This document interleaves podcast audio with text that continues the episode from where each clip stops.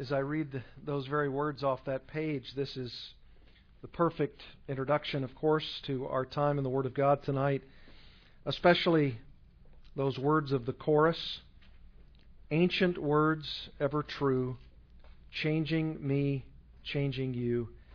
We have come with open hearts. Oh, let the ancient words impart. That's really a prayer, isn't it?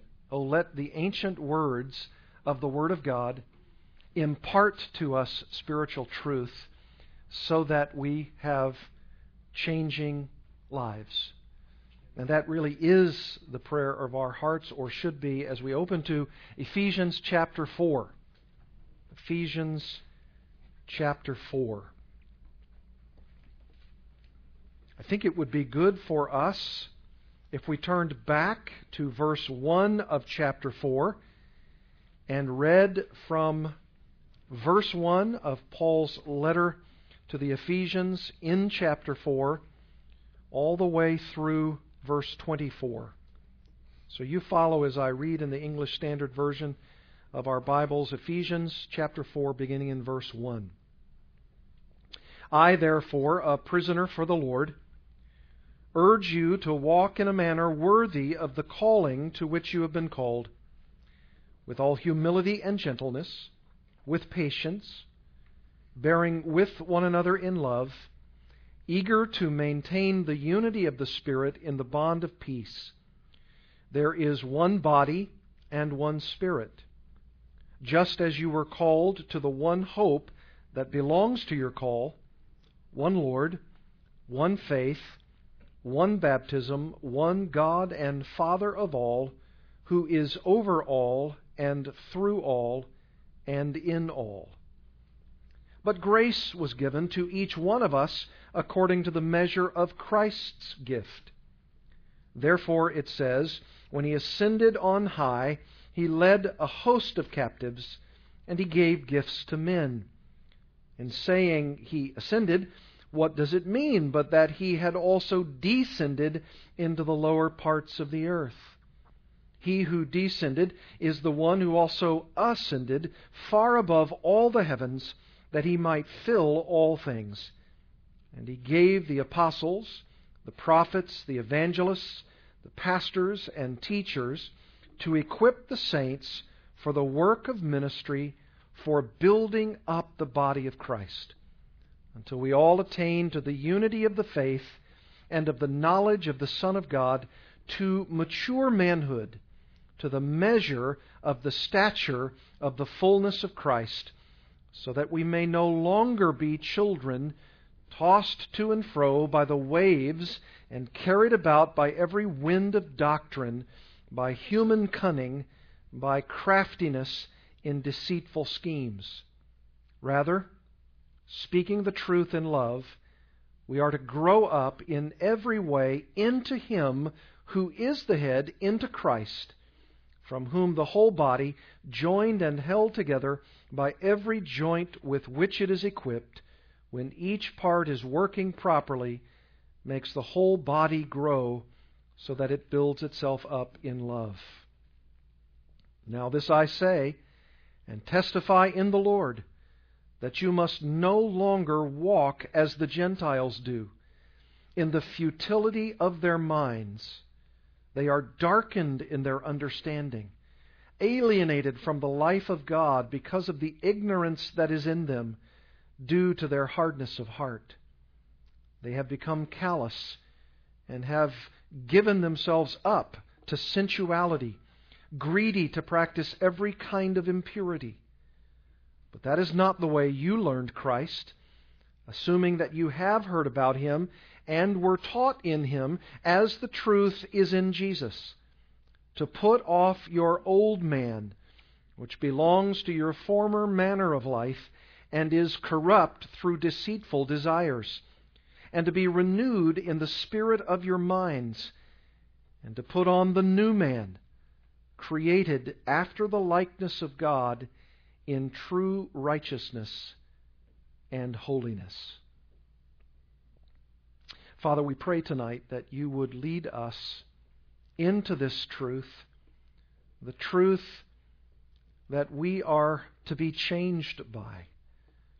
And we pray that as we are changed by it, you are therefore glorified by that change because we are progressively being renewed in the spirit of our minds to the knowledge, the mature knowledge of the Son of God. And we pray that we would come ever closer, even tonight, in that knowledge and in that maturity. For Jesus' sake we pray. Amen. If you remember last Sunday night, we talked about verses 17 to 21 in detail.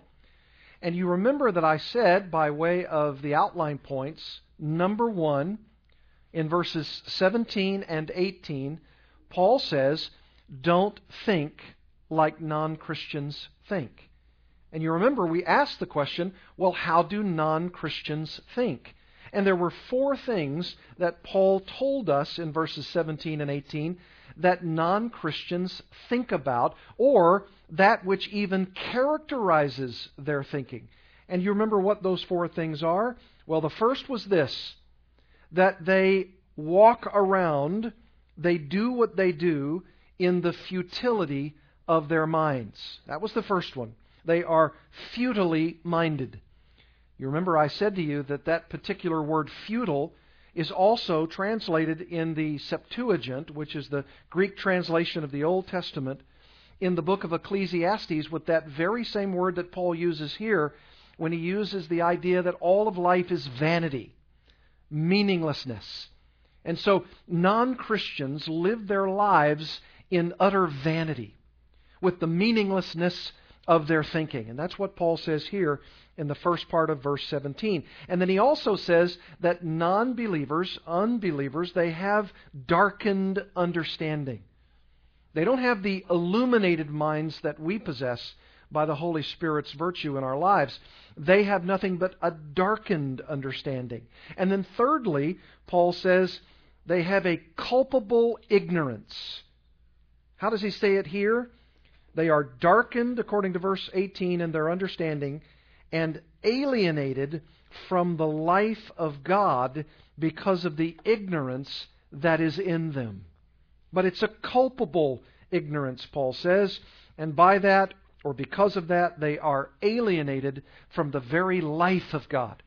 Life is that idea of animation. And God gives animation to individuals. He's created us, and He infuses us with life and breath, and He infuses our minds with the animation to think and to have rationality. And when non Christians think in the rationality of their minds, it is a darkened understanding, it is a futile mind, and it is a culpable ignorance that they possess inside that mind of theirs. And then, fourthly, Paul says they are hardened like stone. Notice what he says at the end of verse 18. This futile mindedness, this darkened understanding, this alienation because of the ignorance that is in them is due, Paul says, to their hardness of heart. They have hearts like stone. They don't have that, that fleshy heart, that uh, supple heart, the heart that can be molded and shaped into the image of God that heart that can be moved with compassion, that heart that can be moved toward love for Christ. They don't have those things, and because of that, their minds, their understanding, their life with this culpable ignorance produces the kind of hardness of heart, or is due to their hardness of heart, which is nothing more than a heart of stone. And I said last time if you meet someone who exhibits the qualities uh, like are portrayed here by Paul a futile mind, a darkened understanding, a culpable ignorance, and hardened hearts like stone. If someone possesses these kinds of qualities of mind in a sustained and settled way, you can be certain that they don't know Christ. They don't know Christ at all. And Paul wants to remind them honestly, he wants to jolt them into the reality that that's not who you are.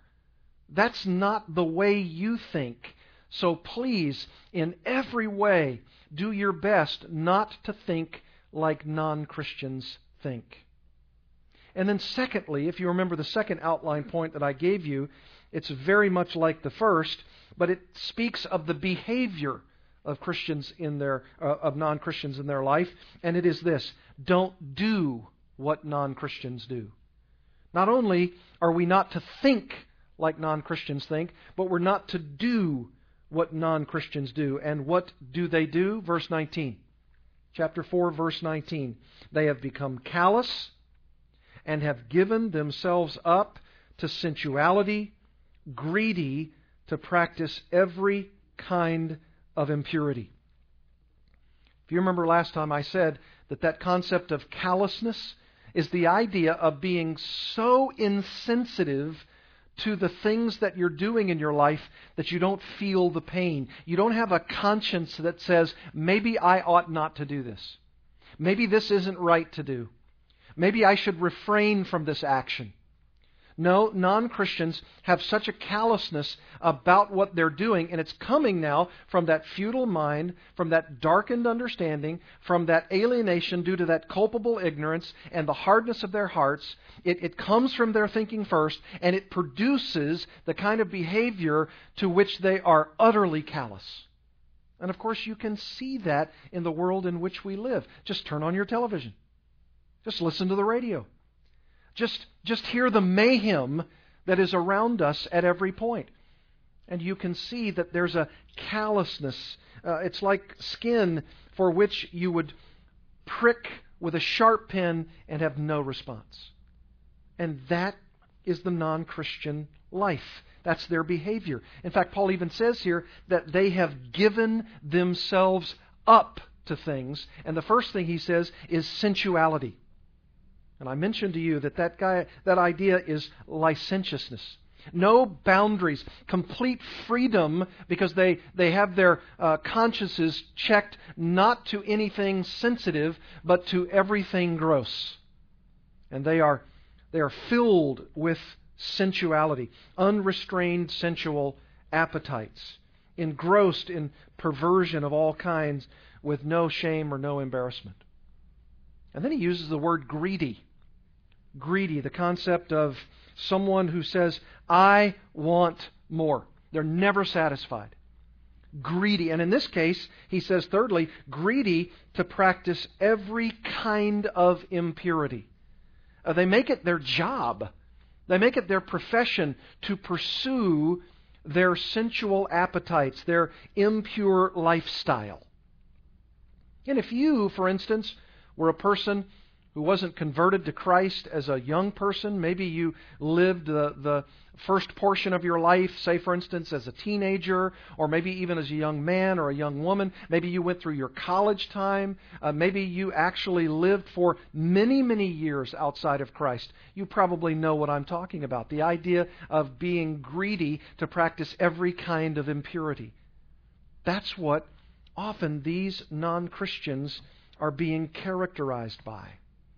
It's a sad picture, it truly is. And Paul, again, wants to shake us up by saying, that's not who you are. That's not the lifestyle you should be living. That's not the way you're thinking like non Christians think, like what you did as the Ephesian Gentiles of yesteryear. But that's not who you are. And he says, thirdly, and we were there when we were wrapping up last time, what he says instead of those two things, not thinking like non Christians think and doing like non Christians do, he says, thirdly, do what you have heard and been taught in Jesus. Do that. Don't do the other things. Don't think like they think. Don't do what they do. But actually, in your life, do what you have heard and been taught in Jesus. And it begins by outlining what that looks like in verse 20 all the way through verse 24. He says, but, that strong contrast, but that that kind of thinking and that kind of lifestyle that he's described in verses 17, 18, and 19. Here's that contrast, but that is not the way you learned Christ. Assuming, and he says, I'm assuming in a confident way, assuming that you have heard about him, about Christ, and that you were taught him, taught about Christ, as the truth is in Jesus. And you remember I told you the truth that's in Jesus is the truth that Jesus is the way, the truth, and the life. The truth that Jesus is the Savior of the world. The truth that He can take that sinful thinking of your past and that sinful behavior of your past, and He can transform it from the very moment you're engaged in those things, and all of a sudden, your eyes can be opened, your ears can be unstopped, and you see and you hear the reality of what you're doing and what you're thinking, and you say something like this What am I doing? Where is this life taking me? How could I be thinking such thoughts? How could I be doing this?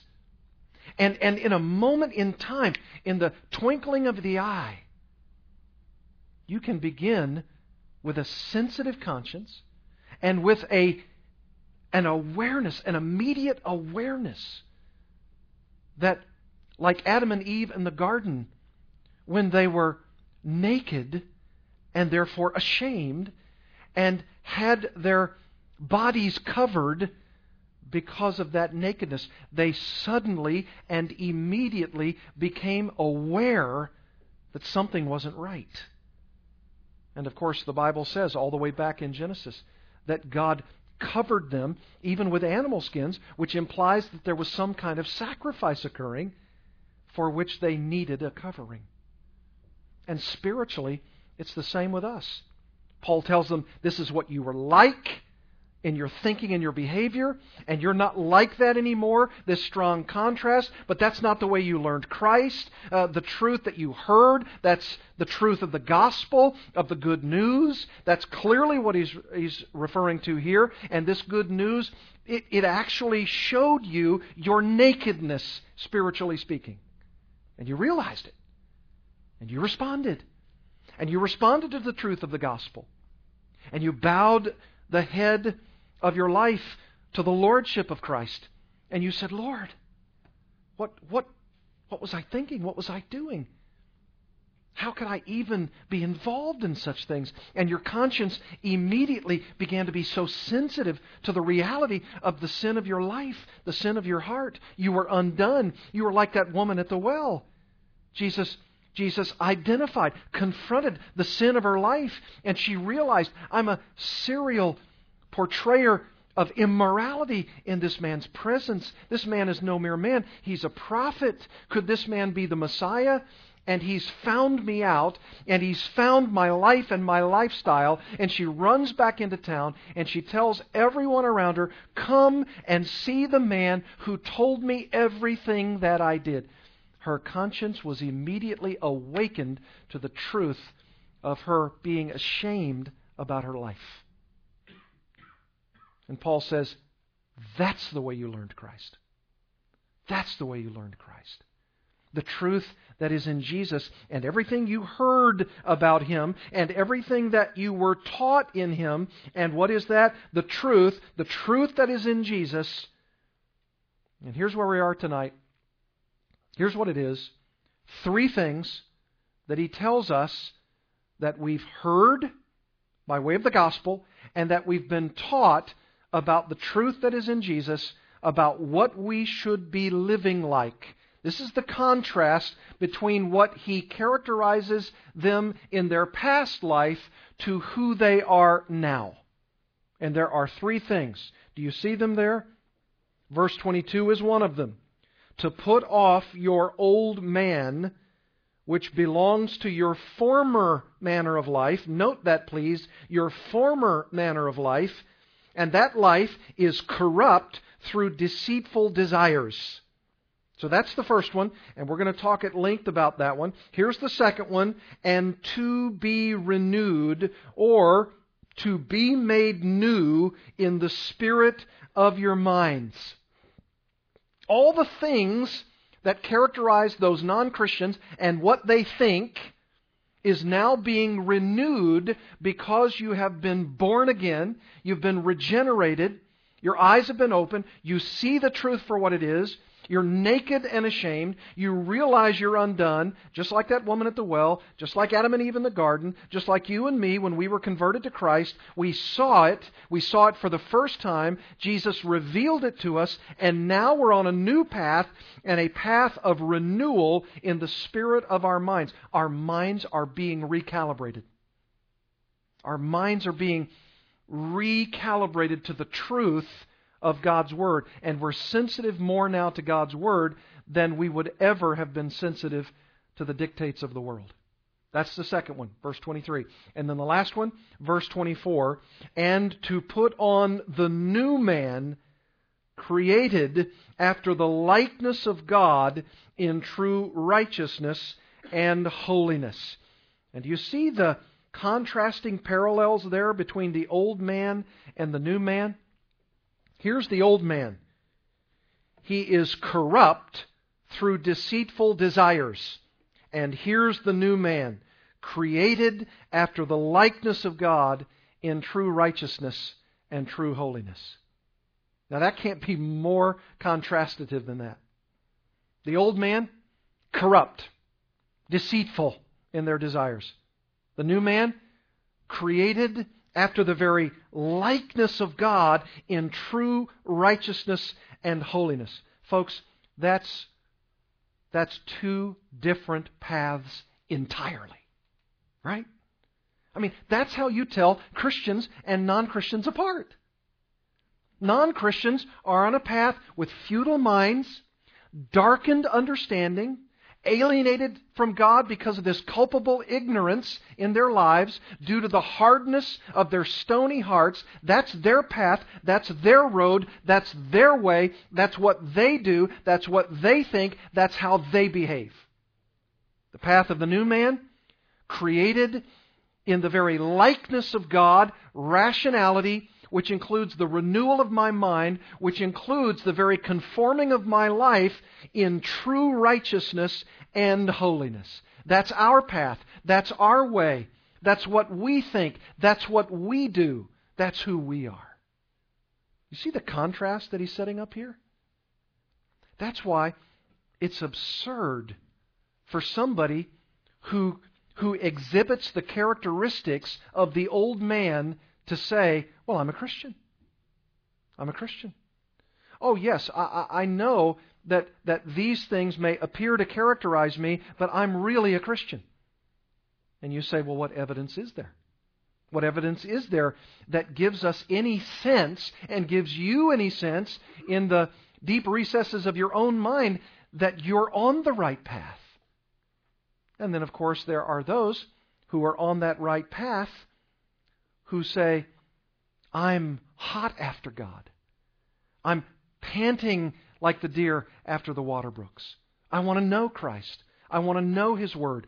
And when I do sin, and when there's anything from my past life, the former manner of my life, that actually slips back into my mind or slips back into my behavior, and I actually do that thing, because yes, Christians do sin, I hate the thought of that. I hate the fact that I sinned in that way momentarily, but I sin nonetheless. And it grieves me, and it convicts me, and it challenges me to want to be as far away from that as I can possibly be. Yes, that's a person who, though he or she may be sinning at that moment, is also grieved because of that sin, and they want to be separated from that sin, even the very presence of it. Why? Because they're new man. They're new man. Now, I want to be real practical with you tonight, and the rest of the way we go is going to be very, very practical. I want to show you how consistent Paul is with the idea of being either old man or new man, right? What he sets up in his theology, Pauline theology, is what we might call old man, new man. And I'm going to show you this, and I hope it'll be fresh in your thinking. It'll be encouraging to you, and it'll also show you the stark contrast between what is the life in the old man status and what is life in the new man status. All right? So I want you to turn your Bibles to Romans chapter 6.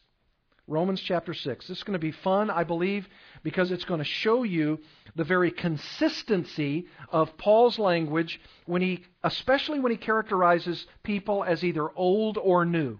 Either old creation or new creation. Either old man or new man. This is really, really powerful teaching from the Apostle Paul, and Romans 6 is where we can begin, all right? Romans chapter 6. And I want you to see the consistency of Paul's language when he uses these terms, old man and new man, to talk about non Christians and Christians, all right? Romans chapter 6. He says in verse 1, for instance, What shall we say then? Are we to continue in sin? That means continue to be mastered by sin, continue to be dominated by sin. Are we to continue in sin that grace may abound? By no means. No way. It shouldn't happen. It cannot happen. As your grandmother would, used to say, perish the thought. How can we who died to sin still live in it? You see, if we have died to the reality of sin's domination in our lives, if we've died to that, if we've been separated from that, then how can we continue to live habitually and characteristically in sin? He says it can't happen. It absolutely cannot happen. Verse 3 Do you not know that all of us who have been baptized into Christ Jesus, and he uses a little bit of a different metaphor there. The idea of baptism means to be dipped into. If we've been dipped into Christ Jesus, were we not also dipped into his death? Yes, verse 4 We were buried, therefore, with him by being dipped into death in order that, or for the purpose that, just as Christ was raised from the dead by the glory of the Father, we too, as Christians, might walk in what? Newness of life. Do you see that word new there? Newness of life. The first four verses, very, very clear. If you say you're a Christian, and I want everybody to examine in their own hearts, I'm a Christian. I'm a professing Christian. That's that's my testimony. That's my life. That's what I say about myself. That's how I characterize myself. Well, if that's true, then you can't possibly continue to be living under the utter domination of sin in your life without the ability to rid yourself of it. You can't. He says if you have died with Christ, using that metaphor of baptism, if you've been dipped, as it were, into Christ, that, that deadness going under the water, and if you've been raised up with Christ, just as someone who's baptized comes up out of the water, then you are raised, just like Christ was raised from the dead, you and I are raised to walk in newness of life. The old has passed away. Behold, the new has come. That's his point. And notice how consistently he continues. Verse 5 For if we have been united with him in a death like his, we shall certainly be united with him in a resurrection like his. And then these very clear words. Verse 6 We know that our old, and this is the problem with so many translations, even the problem with the ESV here, because it says the word self. And you know, Paul he knows Greek. He's writing in Greek. He would have had a very, very perfectly good word that he could have used here if he meant the word self. That's the Greek word phusis. But he doesn't mention phusis, phusis here. He mentions anthropos, which is the Greek word for man. So let's translate it as Paul wrote it. We know that our old man, and then what's the tense? Was crucified. What tense is that? Past tense. That old man was crucified. You say, well, who's the old man? Who, who's he talking about? What does that mean? Well, I want you to go all the way back to chapter 5, verse 12. Okay? In our little Bible study tonight, here's chapter 5, verse 12, and I'll show you what old man and new man means to Paul. Notice what he says in chapter 5, verse 12. Therefore, just as sin came into the world through one man. Right? Who was that? Adam. Adam. And death through sin. And so death spread to all men because all sinned. For sin indeed was in the world before the law was given, but sin is not counted where there is no law. Yet death reigned from Adam to Moses, even over those whose sinning was not like the transgression of Adam, who was a type of the one who was to come. So Paul is talking about here, I wish we had time to develop all those phrases there, but it's, it's enough to say this. When Paul sets up the idea of one man and another man, yea, even the old man and the new man, he's talking about two heads of a race. One head of one race is the Adamic race. That's the race of Adam. And you know what kind of race that is? Because he plunged us into sin because of his sin? It's the Adamic race of sin. It's the sin race. It's the race that's dominated by sin. It's the race that can't do anything else but sin. It's the race of non Christians. It's the race of the old life. It's the race of someone who is completely mastered by sin, just like Adam was. And in it says he plunged all of us into sin. But he goes on to say there's another man, and that man is also head of another race, and that man is Christ, and that's a race where the Spirit dwells. That's a race where sin has been vanquished. That's a race where sin has been dealt with. And he says in verse 15 of Romans 5 But the free gift is not like the trespass, for if many died through one man's trespass, that's Adam, much more have the grace of God and the free gift by the grace of that one man Jesus Christ abounded for many. Do you see what he's doing? He's setting up two heads of the race. One head is Adam, and that's a race of sin.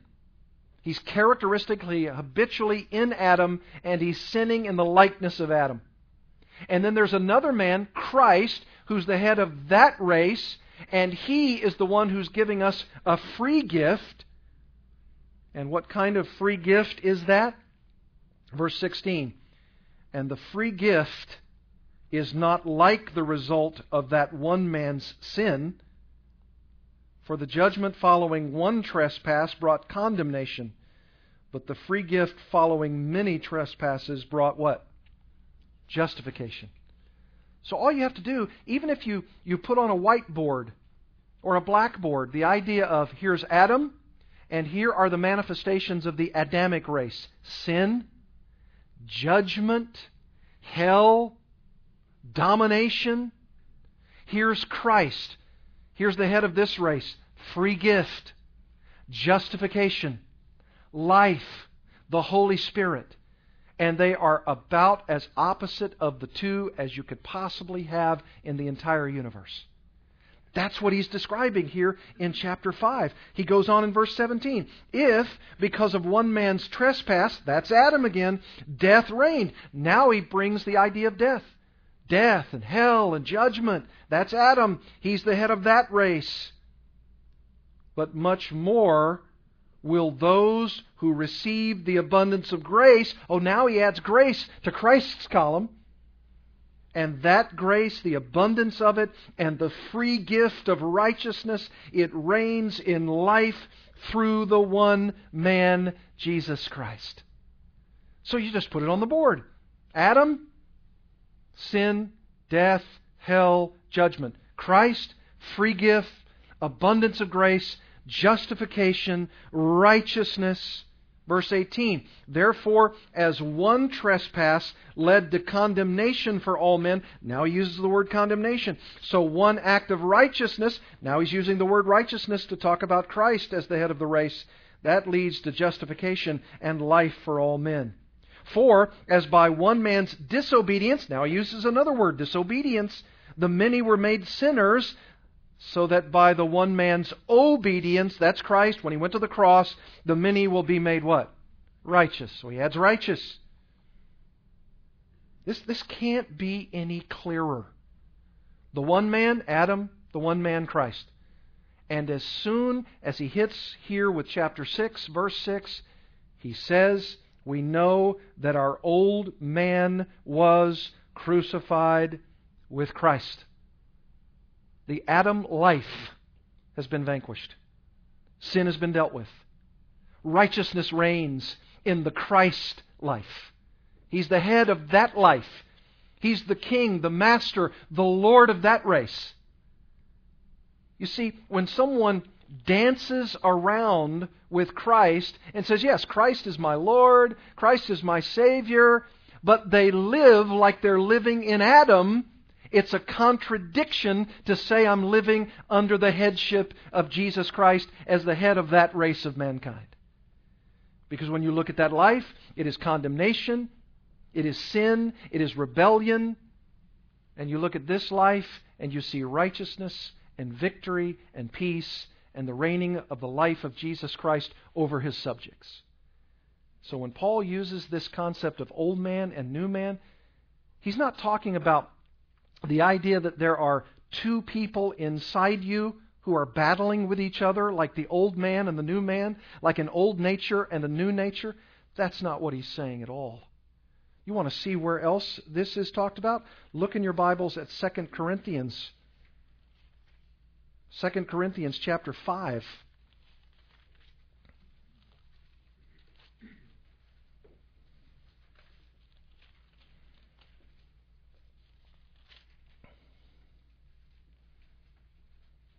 Verse 17, you know it well. Therefore, if anyone is in Christ, he's the head of that race, right? He's the head of that race. He's the Lord of that life. If anyone is in Christ, he is what? New creation. You might have a marginal note that says new creature. He's a new creature. Why? Because he's head of a new race. Christ is the head of this new race. And if you're in Christ, you're a new creation in that race. You're a part of a new race of people, a new existence. You don't have to sin like before when you were dominated by it. In fact, you can't. You can't do that. Doesn't mean you aren't going to sin here and there. It means you, you aren't going to be dominated by it. That's what he's saying. Look at Galatians chapter 3.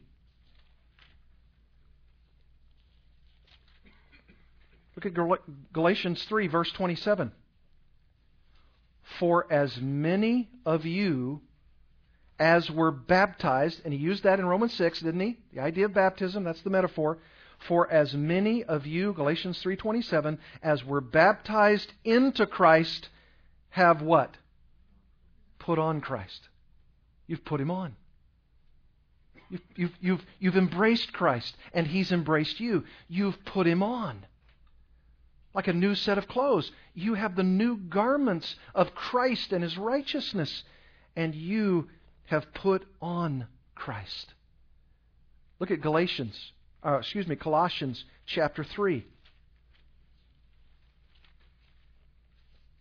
This is, this is Paul at his best describing there's a new man status and an old man status. And I'm telling you, if you're Christians, you're new man. Look at chapter 3, verse 5. This is very practical, my friends.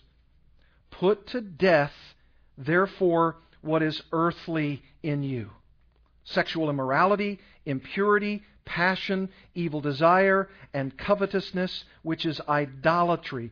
On account of these things, the wrath of God is coming. You say, wait a minute, wait a minute. I thought you said if we're in Christ, if He's the head of our race, then we're not going to be characterized by these things. And you know what? Paul says right here, you aren't characterized by them. How do I know that? Look what he says in verse 9. Do not lie to one another. Notice this. Seeing that you have put off the old man with its what? Practices when you come to Christ, it doesn't mean that you are automatically and totally and perfectly new. You are new, but you're not perfectly new. And the whole of the Christian life is you and me becoming progressively newer and newer and newer based upon our relationship of being in Christ. You say, I don't get that. I don't understand that. Please explain that again. It's like this if you want to say it in very practical, easy to understand terms, be who you are. Be who you are. Be the person practically that you are positionally. If your position is being in Christ, then practically live out what you can do in your practice to be like Christ. And when there is the temptation to be immoral and impure and have passionate evil desires and to covet, and he even adds in verse 8 to be angry, to have wrath, malice, slander, obscene talk, lying, verse 9. He says, You can't do that in practice. Why? Because you're in Christ, and therefore you ought to, when those temptations come, you ought to put them to death. Those are the three words uh, of that first phrase in chapter 5 put to death. Very strong language. It means kill it, mortify it. And that's what Christians want to do.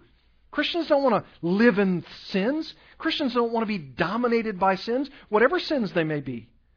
They want to put them off. They want to kill them. They want to mortify them because they are no longer a part of old man. They're a part of new man with his practices, not the practices of the old man. And he says this as much, seeing that you have put off the old man with its practices, Colossians 3 9, and have put on the new man. And what is the new man's status? He's being renewed in knowledge after the image of its creator, which is exactly what Paul says in verse 23 of Ephesians 4 you and I are being renewed after the very likeness of God in true holiness and righteousness. What does that practically mean? You want to be holy. You want to be holy. God has set you apart for holy purposes, and you want to live up to that holiness. What is righteousness? You are a person who wants to do right things. You want to have right thinking. You want to follow after God in true holiness and true righteousness. You want to live up to the reality of who you are. This is this is very very practical stuff. You want to talk about it from a theological viewpoint? It's what theologians have called the indicative and the imperative. The indicative is, you know, we even use that word in English, don't we, at times to say, well, so and so, that's indicative of who they are, right? It's characteristic of who they are. Well, guess what's indicative about the Christian? He's in Christ. He's in Christ. And then he says, it's imperative that you live out what it means to be in Christ. So follow the commands of what it means to live out your relationship to Jesus Christ. Live out all of the new man status of your life in Christ. You say, well, what does that look like? Look at Colossians 3:12.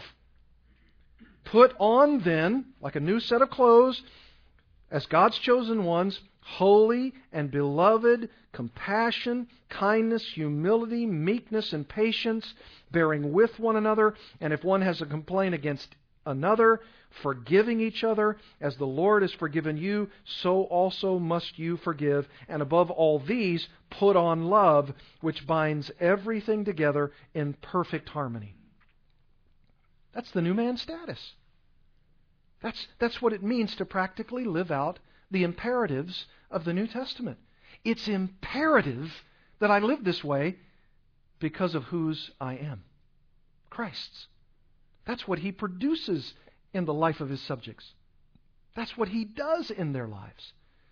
And, and we are constantly being told you're in Christ, you're in Christ, you're in Christ, and that's a wonderful thing, and that's imperative of, uh, that's indicative of who we are.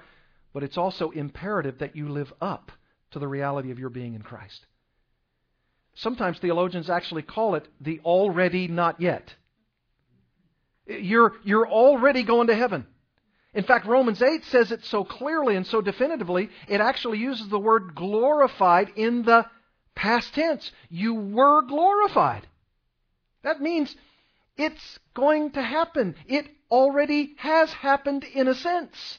It's already, but it's not yet. It's not yet. Because you got to live like it in the pattern, the characteristic, the habits you form over your Christian life so that you will match up to your status of being part of new man. In fact, look at Galatians chapter 6, and you'll see this as well. Galatians chapter 6, he talks about the newness of our in Christ status. Look at verse 15. For neither circumcision counts for anything, nor uncircumcision, but what? A new creation. That's what matters. So whether he's talking about new man, whether he's talking about new creation, he's saying live up to who you are. So if in fact this is true of you, and he says, and I'm assuming that it is, because you were taught in him, you heard about the gospel, and this is how you live your life as a result. You put off the old man's duds little by little by little by separating yourself from all those sins in which you formerly walked. And you put on the new duds. Now, you've already done it because you've confessed Christ, you believe in the gospel, and you've got the new duds on, but you rework all the threads of your new man status in all of this love and pursuit and holiness and righteousness and you are pursuing all of those things because it's right to do, and you are already but not yet. You are already in Christ, but you're not so totally new in Christ that you've been perfected. So keep pursuing, keep pursuing, keep pursuing. You know, there are there are those theologians who are teaching, even right now in our own day, that the only kind of sanctification that you ought to pursue is the sanctification that says, look back to the cross. Just look back to the cross. Every time you're thinking about your sin, every time you're thinking about obedience, every time you're thinking about putting something to death, mortifying it, killing it, they say, no, no, no. Don't get hung up on all the do's of Christianity. Just think back to the cross. And you know what I say? That's only half the point. That's only fixating on the already. You got to fixate on the not yet. You got to focus your life on the not yet and the already. It's a both and prospect here. It's not an either or. Look, my sanctification is far more than me just looking back to the cross, as wonderful as that is. And it is wonderful. You think back to the cross. You think back to your own conversion experience. You think back to when you first confessed your sins, to when you first named Christ as Lord of your life, and you began to follow Him as Lord, and you looked at the cross, and you were glorying in the cross, and you loved the cross, and you saw in the crucifixion the crucifixion of your own sins based upon Christ's sacrifice, and you better meditate on the cross.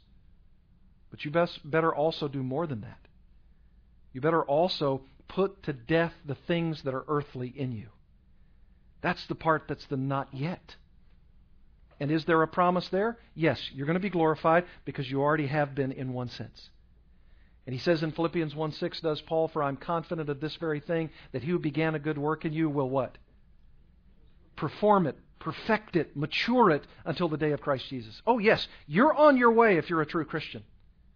But you and I have such a long way to go and we pursue the Christian life with a vengeance because it's going to match up one day with the already, even in the not yet. Now, when he says in verse 24, put on the new man, created after the likeness of God in true holiness and righteousness, that's that part of our glorious pursuit that makes total claim on your life. If you're a Christian, Paul's saying Christ makes total claim on your life. You say, well, what does that mean? That means that when you're looking and breathing and acting and pursuing your new man status, it actually transforms you. It transforms your life. And what does it transform? What he says right in the middle in verse 23 the renewing of your mind. Folks, there is no premium greater than your ability to think in the Christian life. There's no greater premium than thinking in the Christian life, using your mind, seeing that mind renewed. By the way, it's in the passive tense here. It's a present passive uh, infinitive, and it means this that the Holy Spirit is renewing the spirit of your minds. He's working in your mind. He's changing your thought process. And wouldn't that stand to reason? Because he says this is how non Christians think, and those four hideous ways that they think. No wonder we need to have our minds renewed, and it's going to take the rest of our lives for that renewal to take place.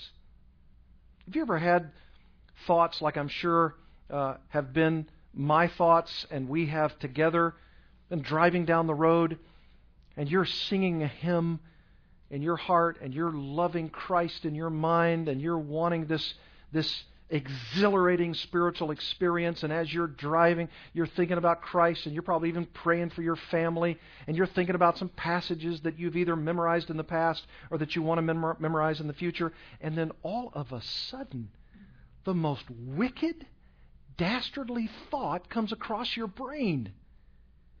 And you're thinking about hurting someone. You're thinking about hating someone. You're thinking about someone in terms of you being jealous or covetous or any manner of evil. And you say to yourself, Where did that thought come from? I was just praising God. You know what that, where that thought comes from? It comes from the former manner of life that you used to live. And it's not completely cleaned out of your mind. And so, what you have to do is say, Lord, renew the spirit of my mind and take those things captive to the obedience of Christ. Wash that thought out of my head. And you know, if you worked at that level, by asking God to renew your mind at that level, when the very thought comes in and you want to do violence to that thought, you want to root it out of your life. You want to get it out of there as fast as you can. If you worked on that mind renewal at that level, then guess what would happen when actual temptation comes knocking at your door? You'd say, I'm not opening that door for you. I'm not going to do that. Are you crazy? If I do that, I'm not only thinking about sinning, but I'm actually doing the sin. If you checked sin at the door, then you would do far more greater levels of the sanctifying pursuits of your mind that God would be pleased and you would be far less conspicuously falling to temptation when it comes. I heard someone say once temptation is looking at Satan through the keyhole Yielding is opening the door and letting him in. If you're at that mind level, saying, I want to be renewed in the spirit of my mind after the likeness of God in true holiness and righteousness, then you're on your way to mind renewal in a mindless age. My friends, this is a message for all of us, myself at the top of the list. Work in the spirit of your minds to be renewed after the likeness of our Creator in true righteousness and holiness. And, and the bookends to that truth in the middle of verse 23 is putting off and putting on. You say, I thought that had already happened. It did in principle.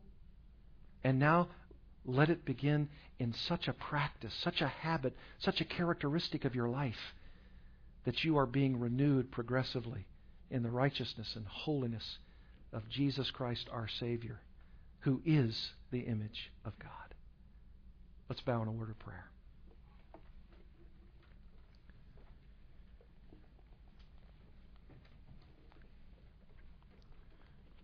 Father, we are so grateful that you took our mindlessness, our vanity, futile way of thinking, and transformed it first by imputing to us the righteousness of Christ, and then by infusing in us through our sanctification the holiness and the righteousness of Christ. Father, we would be more noble Christians, to be sure, if at that mind renewal level, in the thinking of our hearts at the very first moment,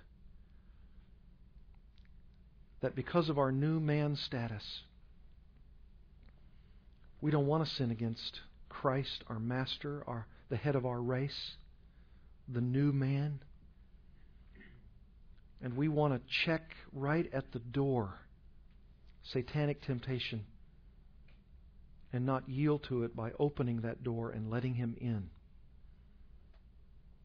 We ask, Heavenly Father, that you would continue to renew us in the image of yourself, which is the image of Christ, who is the perfect representation of your nature.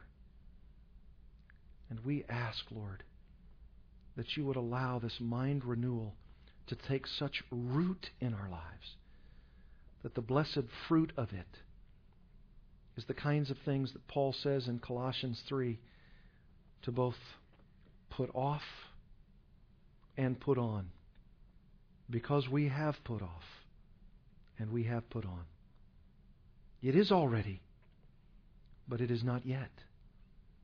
It is indicative of us that we are changed, but it is imperative that we continue to change. May we do so for your honor, for your glory, and for your praise. In Jesus' name, amen.